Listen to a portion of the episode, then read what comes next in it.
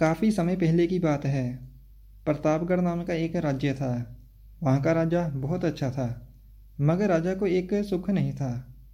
वह ये कि उसके कोई भी संतान नहीं थी, और वह चाहता था कि अब वह राज्य के अंदर किसी जोग बच्चे को गोद ले, ताकि वह उसका उत्तराधिकारी बन सके और आगे की बागडोर को सुचारू रूप से चला सके।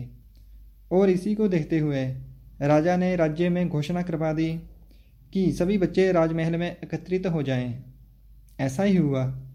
राजा ने सभी बच्चों को पौधे लगाने के लिए भिन्न भिन्न प्रकार के बीज दिए और कहा कि, अब हम छः महीने बाद मिलेंगे और देखेंगे किसका पौधा सबसे अच्छा होगा।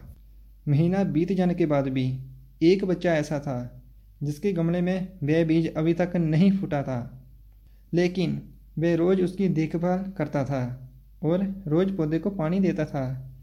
देखते ही देखते तीन महीने बीत गए। बच्चा परेशान हो गया। तभी उसकी माँ ने कहा कि बेटा, धैर्य रखो। कुछ बीजों को फलने में ज़्यादा वक्त लगता है। और वह पौधे को सींचता रहा। छः महीने हो गए। राजा के पास जाने का समय आ चुका था। लेकिन वह डरा हुआ था कि सभी बच्चों के गमले में तो पौधे होंगे और उसका गमला खाली होगा।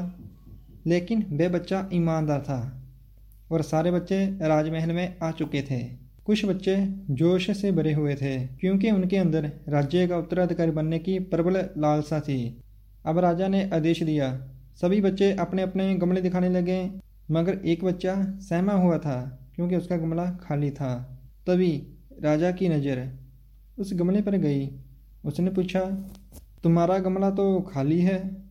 तो उसने कहा, लेकिन मैंने इस गमले की छः महीने तक देखभाल की है।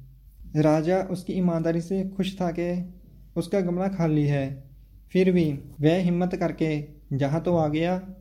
सभी बच्चे के गमले देखने के बाद राजा ने उस बच्चे को सभी के सामने बुलाया। बच्चा सहम गया और राजा ने वह गमला सभी को दिखाया। सभी बच्चे ज़ोर से हंसने लगे। राजा ने कहा, शांत हो जाइए, इतना खुश मत होइए। आप सभी के पास जो पौधे हैं, वो सब बंजर हैं। आप चाहे कितनी भी मेहनत कर लें, उनसे कुछ नहीं निकलेगा। लेकिन असली बीज यही था। राजा उसकी ईमानदारी से बेहद खुश हुआ और उस बच्चे को राज्य का उत्तराधिकारी बना दिया गया।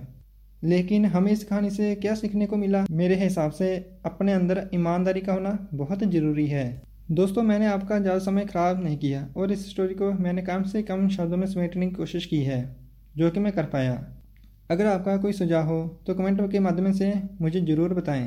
और अगर आपको ये स्टोरी अच्छी लगी हो तो इस कहानी को और लोगों के साथ भी शेयर करें। शुक्रिया।